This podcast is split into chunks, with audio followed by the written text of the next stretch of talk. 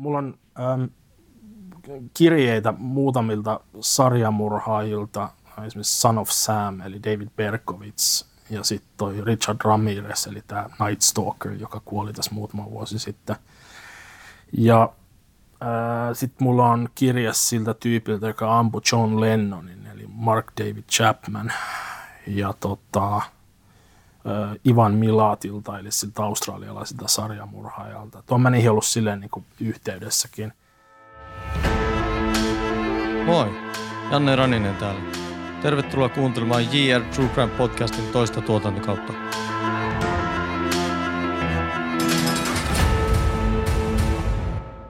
Tämän jakson vieraana. Mun nimi on Teemo ja mä oon syntynyt 84, eli mä oon 37 vuotta ja mä hostaan netissä kahta nettisivua, jotka on tavallaan myös yhdistäneet sut ja muut, eli forensic.app, forensic.app ja sitten mulla on Instagramissa uh, True Crime-sivusto tai synkkää historiaa ja True Crimea käsittelevä sivusto. Se on forensic alaviiva True Crime alaviiva history. Ja kirjoitan tällä hetkellä myös kirjaa englannin kielellä suomalaisista tällaisista ratkaisemattomista rikoksista ja mysteereistä ja murhista ja muista tällaisista. Moro Teemu. Moro moro. Kiva, että tulit vieraaksi JR Kiva tulla. True Crime podcastiin. Ilman muuta, ilman muuta. Miten aikoinaan kiinnostuit True Crimesta? No mulle tämä true crime on niinku tavallaan yksi viipale sellaista laajemmasta kakuusta. Et mua on aina kiinnostunut tavallaan sellaiset niinku historian pimeät kohdat. Et mä luin niinku jo perheen kesämökillä yön pimeydessä ja pelkäsin. Mä luin niinku UFO-kirjoja ja kummituskirjoja. Ja silloin oli aikanaan muun muassa tämä Noidan käsikirja, joka oli niinku tällainen hitti teinien keskuudessa, jotka halusi vähän niin kuin lukea sellaista pimeämmästä historiasta ja mä luin sitä siellä mökillä ja pelkäsin. Mutta se pelko oli myös niin kuin mielenkiintoinen tunne ja se oli tavallaan nautittava tunne. Ja tota, sitten oikeastaan tämä True Crime on varmaan alkanut jostain, telkkarista on tullut sellainen ohjelma kuin Ei vanhene koskaan, missä Joo. oli näitä Puudomjärviä, Kyllikkisaaria ja muut. Sitten mä oon varmaan sen katton ja sitten niin kuin kiinnostunut True Crimeista sen kautta. Nämä Puudomit ja Kyllikkisaaret on tullut eka. Ja sitten mä oon jossain vaiheessa, kun on vähän englanti parantunut, niin mä oon rupenut lukea samaa genreä myös muualta maailmasta. Eli kiinnostaa maailmanlaajuisesti, eikä Joo, kyllä. suomalaiset keissit. Kyllä, ja siis nämä on niin kuin monessa mielessä nämä tavallaan yhdistääkin erilaisia maita, että vaikka maat on tosi erilaisia, niin niissä saattaa olla samanlaista tällaista folklore-tarina sisältöä, niin kummitustarinoita ja, ja poltergeist-tarinoita ja sitten taas rikostarinoita.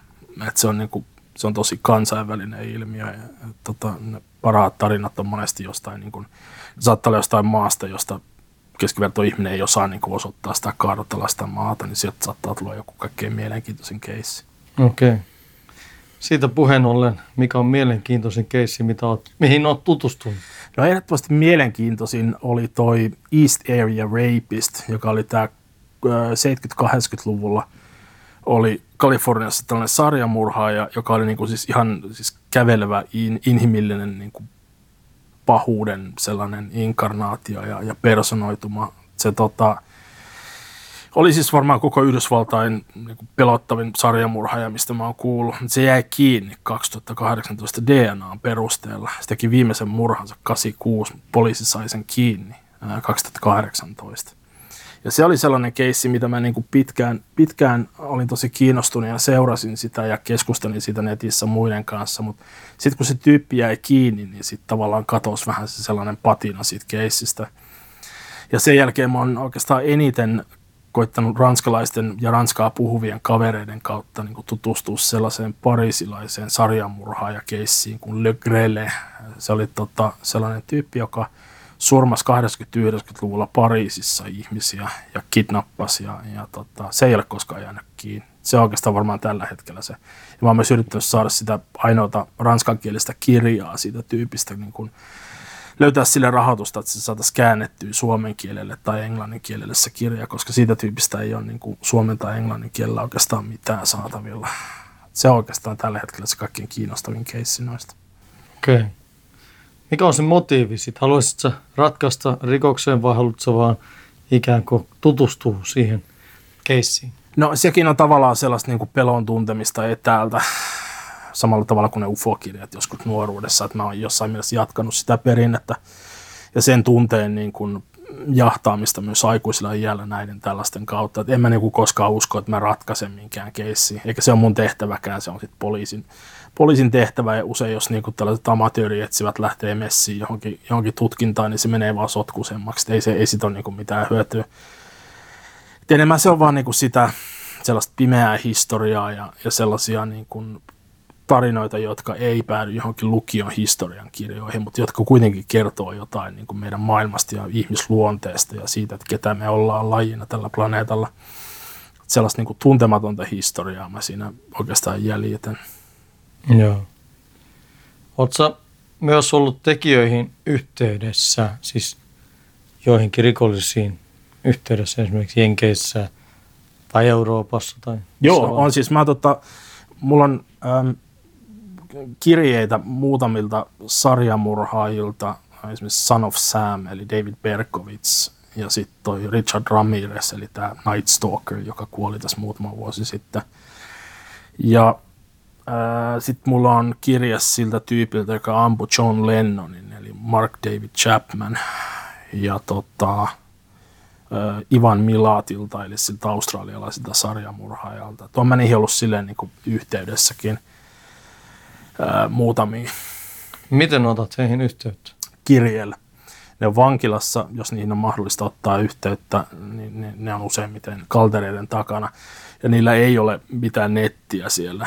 Mä en tiedä, miten homma toimii jossain Pohjois-Euroopassa tai jossain, mutta Jenkki vangeille voi kirjoittaa kirjeitä. Jossain valvotuissa olosuhteissa ne ehkä pystyy vastaanottaa ja kirjoittaa myös maileen. Mutta kaikki, mitä mä oon ottanut yhteyttä, niin ne on, ne on tota, olleet niin kuin ihan tavallisella kirjeellä. Mä oon löytänyt jostain netistä niiden osoitteen ja kirjoittanut niille. Joo. Kestikö kauan ennen kuin sait vastauksen? Öö, muutamia viikkoja useimmiten. Öö, ei siinä sen kauempaa, kauempaa oikeastaan mennyt. Mutta niistäkin alkaa olla, niin kun ne on suurin osa kuollut, joihin mä ollut yhteydessä. Ne on kuolleet luonnollisiin olosuhteisiin. Luonnollisissa olosuhteissa sitten kaltereiden takana. Ja tota, mut joo. Kirjoititteko useita kirjoja, kirjeitä ees takaisin? ei oikeastaan. Mulle se niin kuin, pointti ei, ei edes ollut se, että mä niin kuin haluan heitä kirjekavereiksi, vaan mä halusin vaan niin kuin kirjeen joltain niin kuin pahamaineiselta ihmiseltä, koska se, kun sä luet esimerkiksi, mä luin sen Philip Carlon kirjan The Night Stalker, joka kertoo Ramirezista, niin se ihminen tuntuu jotenkin niin, niin kuin se olisi joku keksinyt. Se on joku, joku in, ihmismuotoon tullut Darth Vader tai joku tällainen. Että se on niin, kuin niin, niin jotenkin erilainen se maailma, missä se on elänyt ja se niin kuin mindsetti ja se, se niin kuin mielentila, missä se on, että, että jotenkin sä haluat niin kuin nähdä, että onko tämä ihminen edes todellinen, saada jotain käsiin tuntuvaa. Sitten tota, kun sä näet sen kirjeen siinä edessä, niin sä tajut, että sekin, se on vaan ihminen. Ja, ja, ja niin kuin kaikki tämä pahuus, mitä siinä on, niin, niin tota, että se on loppupeleissä vaan ihmisen tekemä. Se on ollut myös yritys sellainen niin kuin jotenkin saada jotain konkreettista siitä, siitä ihmisestä, josta on lukenut paljon, niin käsiinsä. Mä en ole sinällään niin kuin kirjeenvaihtoa käynyt kenenkään kanssa. Mm.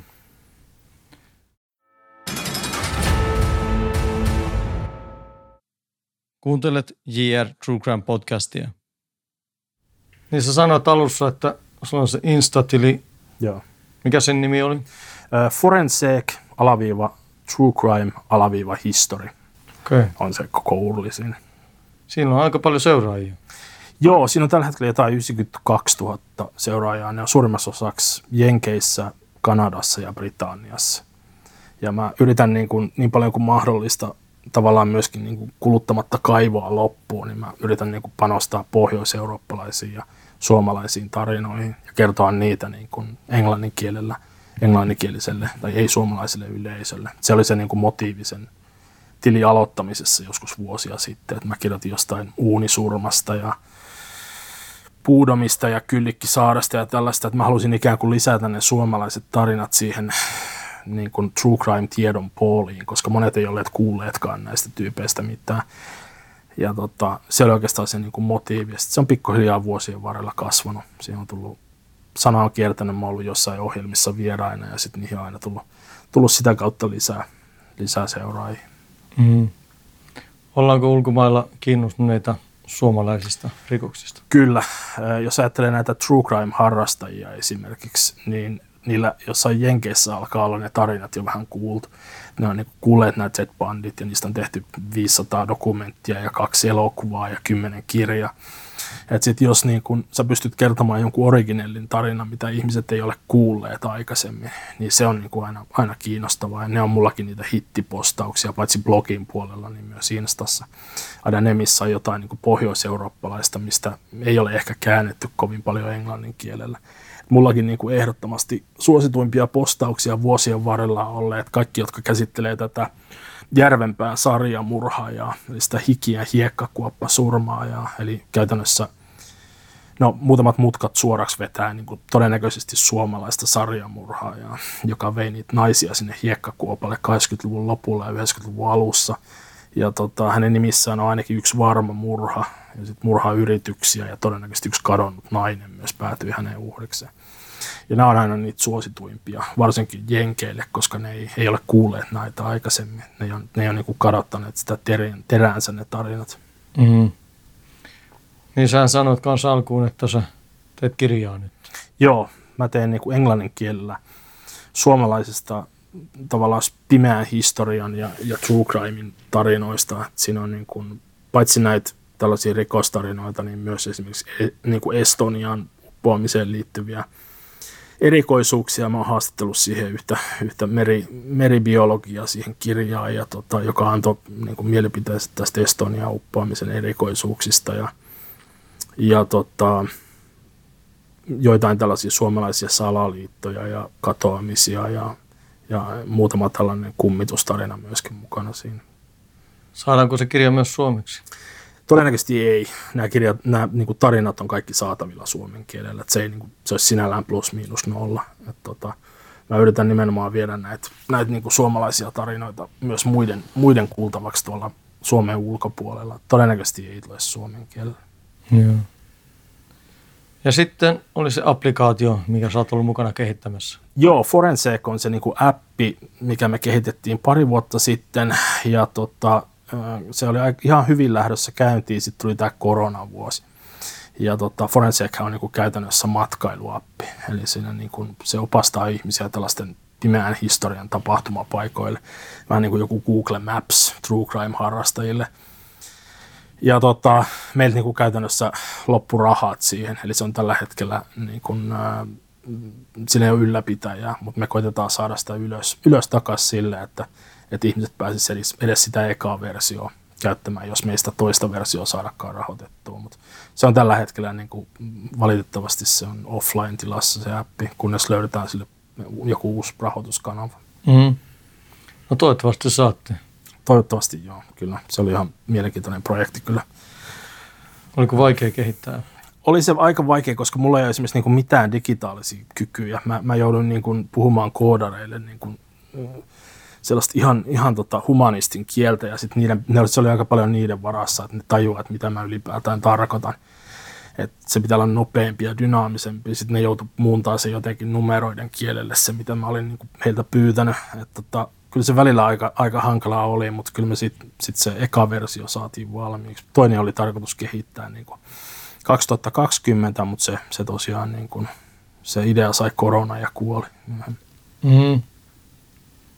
No, toivotaan, että saatte jatkuu. Joo, toivotaan. Jatkumoa siihen.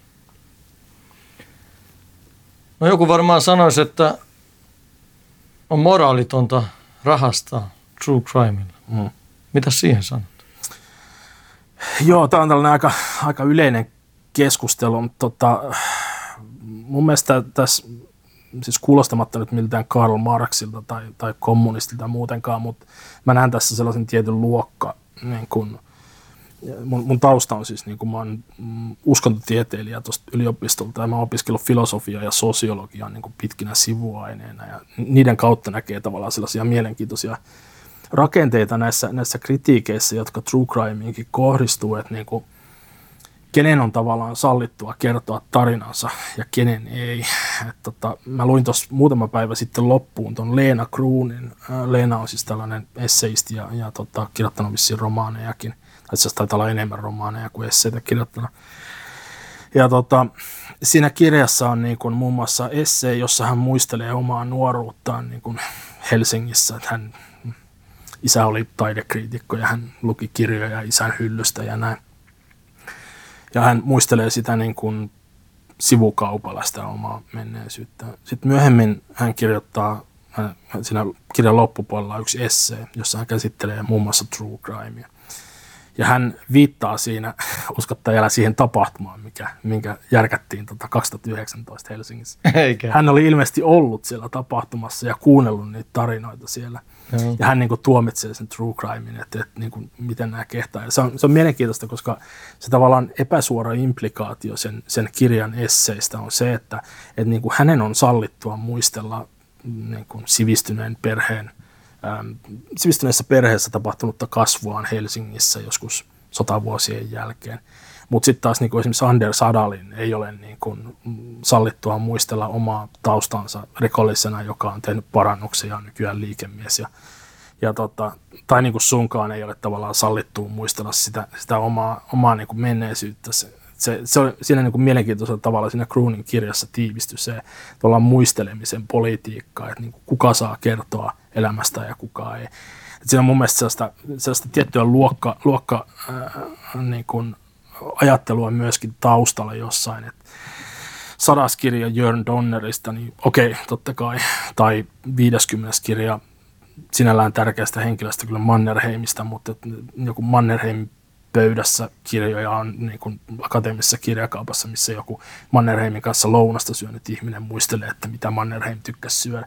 Mutta sitten taas jos joku haluaa niin kuin muistella Suomen väkivaltaista historiaa ja sitä niin kuin jotain työväenluokan ryppäämistä ja tappelua jossain, ei sinällä, että työväenluokka vai ryppää ja tappelee, mä olen siis itsekin työväenluokkainen ihminen, mutta et, et niin kuin se, se pimeä historia, se, se nähdään, niin kuin, se on tavallaan rahvaanomasta, että se ei ole niin kuin sellaista sivistyneistön niin kuin sallittua historiaa, ja näin ollen siitä kertominen on sitten jotenkin niin kuin kategorisesti väärin, koska se, se, ne kertojat eivät ole sivistyneistöä, vaan ne on tavallisia ihmisiä, jotka on kokeneet kovia ja näin. Et se on jotenkin, mä näen siinä sellaisen, sellaisen tota, tekopyhyyden tavalla.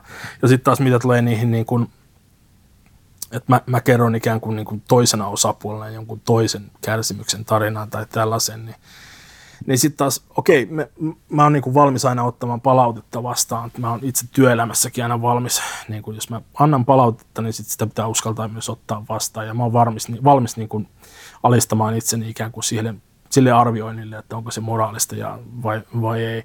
Mutta sitten taas meidän täytyy niinku soveltaa sitä samaa mittatikkua myös muihin ihmisen elämän ja, ja muiden ihmisten niinku toimiin. Et esimerkiksi sä rahastat kärsimyksellä ja okei, äh, jos sä syöt lihaa, niin sä, sä käytännössä sä, sä tuet niin kuin erittäin hyvin vieläpä toimeen tulevaa äh, teollisuuden alaa, jossa rahastetaan kärsimyksenä. Ja sä osallistut siihen ostamalla jonkun sian potka pihvi jossain, jossain ravintolassa tai näin. Tai jos sä, sä tota, olet hiljaa jostain ihmisoikeusrikkomuksista tai muusta ja jatkat vaan omaa elämää, niin sitten säkin olet tavallaan osallinen siihen niin kuin kärsimykseen. Ja sitten meidän täytyy tavallaan niin kuin implementoida sitä samaa sellaista moraalista arviointiasteikkoa myös muuhun, muuhun elämään ja uskaltaa, niin kuin, että, että myös ne true crimea kritisoivat uskaltavat sitten katsoa peiliä ja miettiä, että ovatko he itse jotenkin mukana kärsimyksellä rahastamisessa tai kärsimyksen tukemisessa tai muussa. Mutta yleensä siinä vaiheessa sitten niin kun pellit menee kiinni ja sit se, se, on eri asia. Se on eläin, joka kärsii. Se on jossain joku kaukana Suomesta, jossain Etelä-Amerikan valtiossa se ihminen, joka kärsii. Ei se on niin mun, mun asia, jos siellä on joku suomalainen metsäyritys tekemässä bisnestä jollain puita kaatamalla. Tai okei, okay, no mä lennän vuodessa sata kertaa ja siitä menee saasteita ilmaan ja, ja me tuhotaan niin kuin meidän lastemme tulevaisuus, mutta se on eri asia. Että, että, että, meitä ei pidä arvioida niin kuin tällä samalla asteikolla, vain teitä, jotka harrastatte true crime. Että se, siinä on jotenkin sellainen, tota, mä en tiedä, se on jotenkin tekopyhä aina kuulla ihmiset tällaisia kommentteja. Joo, munkin mielestä se on ihan naurettavaa. Mm. Ja väkihän saa paljon paskaa, koska mä tuotan true crime mm. Mun mm. kirjoja, mun podcastit, mm. se tapahtuma, mikä mekin oltiin järjestämässä Joo. ja kaikkea. Mutta jos olisi ollut joku muu, sitten se olisi ollut ihan ok. Mutta mun mielestä joissain kohdissa on jopa parempi, että ihminen, jolla on mun tausta, voi tuoda nämä mm. esille ja kertoo erittäin raalla tavalla. Mm. Että toivon mukaan joku toinen sitten ottaa sopiksi Eikä seuraisi mun jalanjälkeä. Kyllä, ja tähän niin kuin, siis tämä, on, tämä true crime ei ole mikään niin kuin, viime aikojen ilmiö. Se, se niin kuin, tietyt muodot on viimeaikaisia, jotkut podcastit ja Netflix-dokumentit. Mutta jos sä katsot vaikkapa Viltä ja Jackin aikaan tapahtuneita, siis näitä Viltä ja Jackin tekemiä murhia, niin siis nehän oli koko ajan lehdissä. Ihmiset oli ihan niin kuin pakkomielteisesti suhtautu, suhtautu siihen tarinaan ja ne halusi lukea kaikki niin kuin, veriset yksityiskohdat sitä tapahtumasta.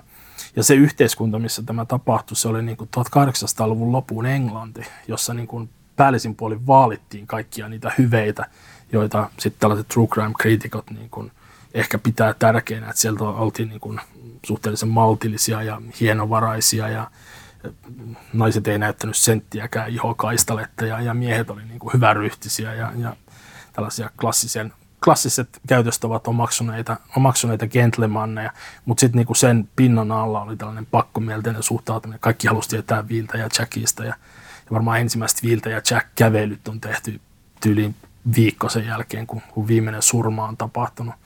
Ja siitä jos mennään vielä taaksepäin, niin varmasti jotkut ihmisen esi-isät on, on käyneet niin kuin mielenkiinnolla katsomassa, kun joku karhu on raadellut jonkun heidän heimonsa jäsenen. He on halunneet nähdä, että miltä se näyttää se ruumis, kun se on niin kuin avattu ja sen, niin kuin, sen sisälle on mahdollista nähdä. Se on varmasti kiinnostanut jo ihan niin kuin ihmisen, ihmisen alkukantasimpiakin esi-isiä jo aikana. Että se ei ole niin mitään uutta. Se on, se on ihan niin kuin inhimillinen kiinnostuksen kohde, että sä oot kiinnostunut sellaista niin kuin elämän arvaamattomuudesta ja, ja, ja tavallaan siitä, mistä vaietaan ja, ja tota, siitä sellaisesta niin kuin elämän sattumanvaraisuudesta, että sä oot kävelemässä jossain kadulla kotiin töistä, sä oot hyvä ihminen, sulla on perhettä ja sä käyt, teet paljon duunia, mutta sitten joku hyökkää sun kimppuus ja, ja tota, sun elämässä päättyy siihen. Et se ihminen on viime kädessä tästä true crimeista lukiessaan vaan kiinnostunut siitä – siitä tavallaan ihmisen raadollisemmasta puolesta ja elämän sattumanvaraisuudesta ja miten universumi loppukädessä, että siinä ei ole mitään logiikkaa. Se voi olla tosi hyvä ihminen, joka vaan päätyy sattumalta väärään paikkaan väärään aikaan. Ja mä näkisin, että, että niin kun se voi olla jopa tervehdyttävää, että tällaista asioista vihdoin puhutaan myös näistä niin kun väkivallan teoista ja varsinkin tällaiset asiat kuin per, perheväkivalta tai joku tällainen, ne on niin, niin tabuja ollen niin pitkään, että se on, se on vaan tervehdyttävää, että ihmiset puhuu myös, myös tällaisista asioista. Minkä vuoksi no, se on tervehdyttävää?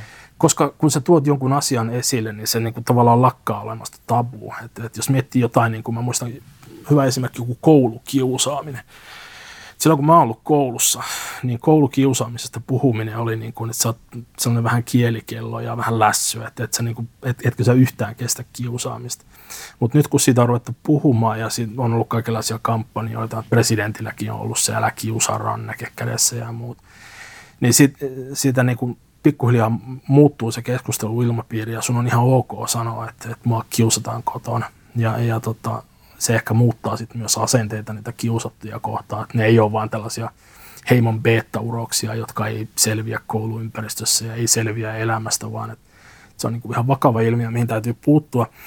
Ja mä uskon, että ehkä nämä true crimein kautta sitten myös tällaiset perisuomalaiset väkivallan muodot, kuin joku perheväkivalta ja alkoholin vallassa tehdyt väkivallat, jos niistä aletaan puhua vähän, vähän laajemmin ja, ja ylipäätään puhutaan myös tästä ihmisen niin kuin pimeämmästä ja raadollisesta puolesta – niin ehkä siitäkin tulee jotenkin helpompi hallita ja, se, ja ymmärtää ja ehkä jopa ennakoida joissain tapauksissa.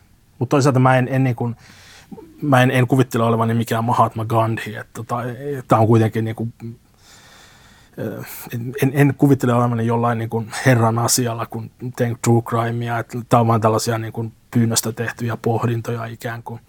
Kyllä mä tiedän, että, että, että se on joillekin niin kuin moraalitonta ja se on ihan ok. Sitten taas mä niin kuin no, sori vaan, mutta mä en ymmärrä, että joku ihminen matkustaa, tiedäks, toiselle puolelle maailmaa katsoo jotain kisoja, missä niin kuin 20 äijää juoksee jonkun pallon perässä. Et, et, sit taas mä en, niin kuin, mä en ymmärrä, miksi joku haluaisi käyttää elämänsä jotenkin tällaisen. Mutta se on heille rakas harrastus ja se on ok, se on laillista.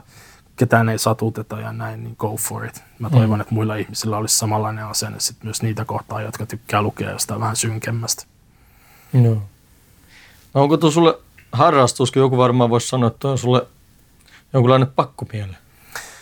No en, mä en niin vältä sitäkään sanaa pakkomielle.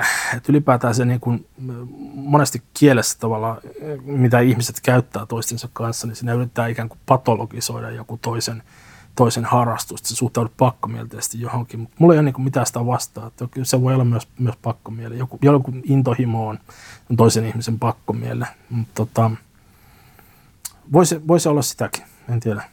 Joku psykiatri saattaisi olla sitä mieltä. Kyllä. Tai ehkä, ei voi tietää. Niin, kuka tietää. Niin. Kuuntelet JR True Crime podcastia.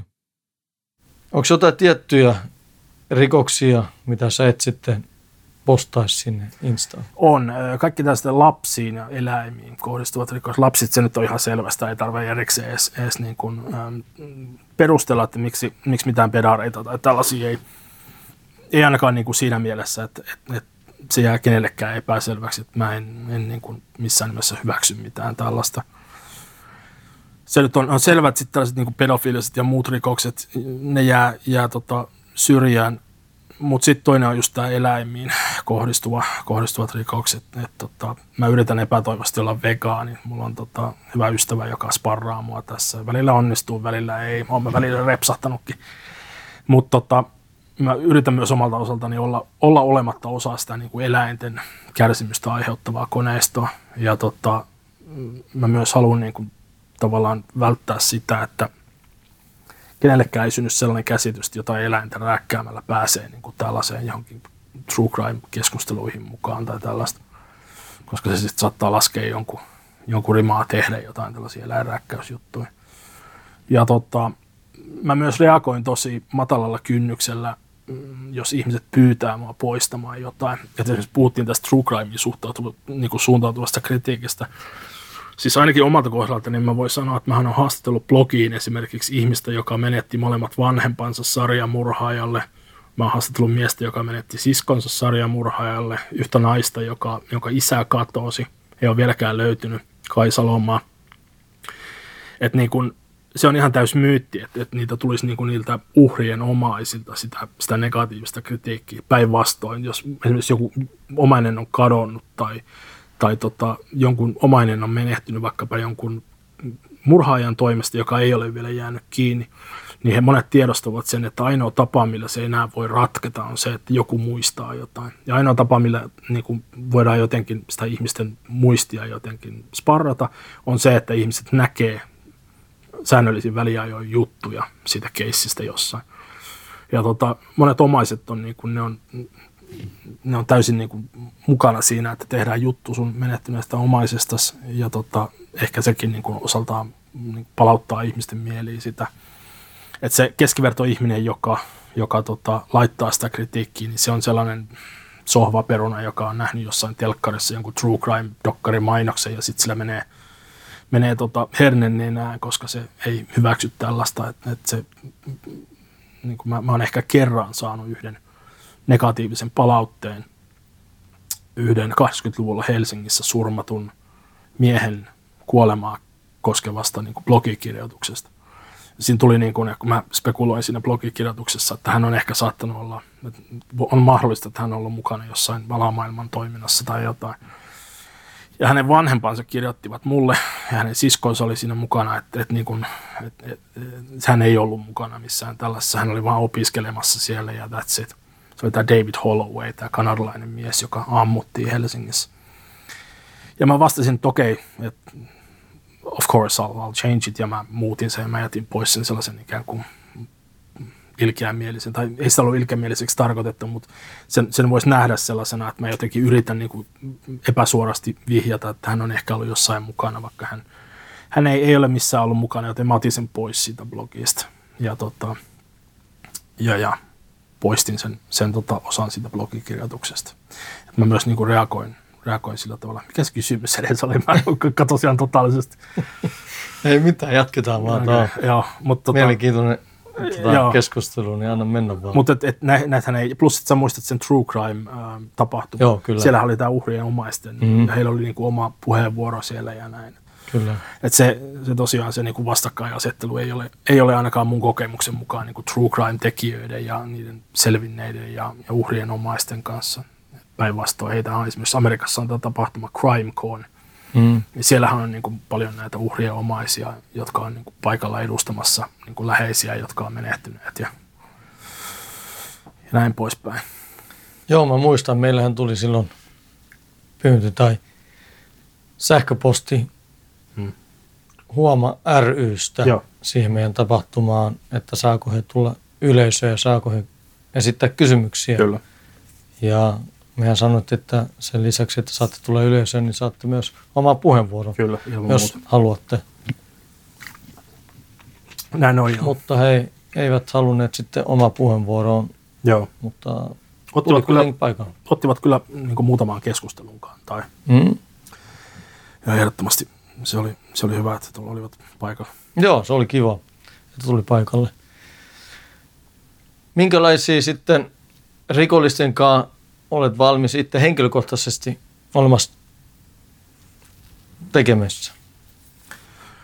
Öö, no se riippuu vähän mitä tarkoittaa sanalla tekemisissä. Et tota, mm, mm, no siinäkin on se sama totta kai se, että mä en ikinä niin kuin haastattele mitään pedareita tai, tai jotain eläinten räkkäjiä tai tällaisia jotain niin kuin raiskaajia. Öö, äh, mutta noin muuten, niin siis kyllä mä tunnen niin kuin ikään kuin parannuksen tehneitä rikollisia. Enkä mä heitä enää välttämättä edes mielessä sillä tavalla rikollisiksi. Ihminen on kuitenkin niin erehtyväinen, että tota, oon itsekin tehnyt elämässä niin, niin käsittämättömiä mokia välillä, että tota, mutta sitten mä oon kuitenkin saanut hyvän tahtoisilta läheisiltä toisen mahdollisuuden. Että kyllä se hyvä täytyy laittaa myös kiertämään ja sitten niin luottaa siihen, että, että jos ihminen haluaa muuttua, niin sitten meidän täytyy antaa sille myös mahdollisuus siihen. Et mä oon aika, aika paljonkin ollut tekemisissä. Mulla on ollut joskus niin kollegoissakin ihmisiä, jotka on aikaisemmin olleet mukana jossain ja, ja ne on niin kerta kaikkiaan vaan muuttuneet ja ne on olleet tosi hyviä, hyviä työntekijöitä. Mutta sitten nämä sarjamurhaajakirjeet ja muut, niin kyllä ne on jo vähän, vähän niin kuin eilispäivää, että tota, se ei enää samalla tavalla kiinnosta, kiinnosta oikeastaan. Se oli silloin alkuvaiheessa? Joo, se oli silloin 2009-2010 siinä vain mä luin sen Philip Kailon kirjan, sen Night Stalker Ramirezista ja, ja tota, sitten kirjoitin sen kirjeen. Ja mä yritin siis kirjoittaa hänelle ensin niin kuin normaalin kirjeen, mutta ei tullut mitään vastausta. Mä lähetin hänelle kuvia. Ja tota, niin kuin ihan vaan tässä on Turun keskusta ja katso kuinka kaunis Aurajoen ranta ja näin. Ja se oli vissiin niin kuin silleen, se jotenkin erottu sieltä ja se vastasi siihen. Mutta sekä ei ollut mikään niin kuin fanikirje, vaan että se oli vaan, se oli niin julma ja jotenkin niin kammottava ihminen, että mä halusin nähdä, että onko se niin kuin tottakaan, että tällainen ihminen on todella olemassa. Ja se tuntui jotenkin hassulta pidellä sitä kirjettä kädessä. Mm. Mutta en, en ole enää kyllä kirjoitellut pitkään aikaa. No mitä mieltä olet True Crime-skennestä Suomessa nykypäivänä? Se on kasvava ala ja tota, äh, siitä tulee jatkuvasti uutta, uutta tekijää ja uutta sisältöä.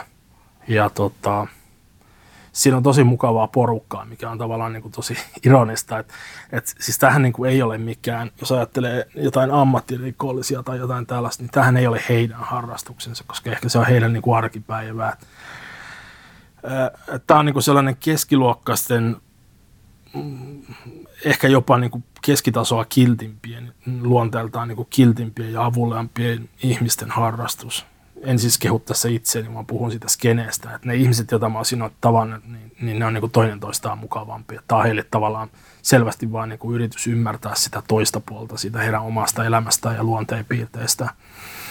Että tota, se skene on, on tosi kasvava ja mukava ja, ja toivottavasti siihen saadaan niin kuin ennen kaikkea suomalaista sisältöä, koska tota, täällä on niin paljon mielenkiintoisia tarinoita, että me ei niin jäädä tässäkään asiassa maana yhtään kenenkään jälkeen. Että meillä on niin kaikenlaisia sankaritarinoita ja pelottavia kummitustarinoita ja, ja, ja tota, pelottavia rikollisia ja, ja, ja tota, jännittäviä takaajoja löytyy täältäkin. Että toivottavasti saadaan siihen niin kuin, mahdollisimman laaja varieteetti siihen niin kuin, tarjontaan. Tulee televisioelokuvia ja dokkareita ja muita tällaisia. No jos saisit tuottaa jonkun suomalaisesta rikoksesta mm. elokuvan tai mm. TV-sarjan tai minkä vaan sellaisen, niin mikä se olisi? No mä tietysti laittaisin ensimmäisenä rahat siihen sun elämän tarinaan, mikä jäi nyt kertomatta valitettavasti elokuva, elokuvan muodossa, koska rahoitus loppui. Sä kerroit näin, toivottavasti sekin saadaan joskus se rahoitus kasaan, mutta jos sitä nyt ei saa valita, niin, niin tota, kyllä se olisi varmaan se Hausjärven hiekkakuoppasurmat. Se on niin, kuin niin helvetin jotenkin niin kuin ahdistava se, se ihmisluonne ollut, joka sinä ollut mukana, se niin kuin tekijä, tekijä siinä. Plus, että siihen sisältyy sellaisia vielä ratkaisemattomia juttuja, jotka on just sellaisia, niin kuin, jotka tekee keisseistä mielenkiintoisia. Että me ei kerta kaikkiaan tiedetä, mitä sen ihmisen päässä on liikkunut. Ja, ja se on tota, tehnyt näitä rikoksia niin kuin keskellä kauneita Suomea, jossain niin kuin kaikki muistaa lapsuudesta jotain metsäautoteitä. Mäkin kävin mottitalkoissa vanhempien kanssa. Ja tämä, tämä mies on niin kuin ajellut niitä metsäautoteitä uhriensa kanssa ja, ja se on ollut hänelle hyvä paikka piilottaa ne uhrit. Hän on nähnyt maailman niin kuin ihan, ihan eri tavalla kuin, kuin muut. Kyllä mä varmaan se Hausjärven tarina, se on, se on tavallaan kyllä kertomatta. Siitä ei ole yhtään kunnollista kirjaakaan olemassa mielessä. Siitä pitää tehdä. Toivottavasti joku tekee, joo. Kyllä se, siinä olisi kiva nähdä jonkun tottuneen kynänkäyttäjän tota, tarina, joka jaksaa tehdä sen taustaselvityksen muualtakin kuin Wikipediasta. Että, hän niin menee haastattelemaan ihmisiä, paikallisia, jotka on olleet siellä alueella siihen aikaan ja poliiseja, jotka on tutkineet sitä ja näin. Hmm. Joo, nyt tota, alkaa aika loppua tässä. Ja haluan kiittää sinua, että tulit tähän JR True Crime podcastiin vieraaksi. Ilman muuta. Kiitos kutsusta. Joo, ja haluan sanoa sulle, samoin kaikille muillekin vieraille, että nyt kun olit vieraana tässä, nyt sait sitten JR-merkinnän. Joo, kiitos, kiitos. Onko tällä joku toinen tarkoitus? Se nähdään sitten tulevaisuudessa, mikä okay. se johtaa. Okei, okay, hienoa. No. Kiitos. Mut joo, kiitos, että tulit ja kaikille kuuntelijoille ja katsojille, niin seuratkaa vaan. Tulkaa kuuntelemaan seuraavaa jaksoa. Ja nythän me ollaan siirrytty myös YouTubeen, joten sinne vaan tilaamaan kanavaa ja laittamaan myös peukkua ylöspäin sieltä. Kyllä, ja trollaamaan kommentteihin. Kiitos ja hei, hyvää päivää. Kiitos itsellesi. Mukavaa kesän jatkoa. Samoin. Moi.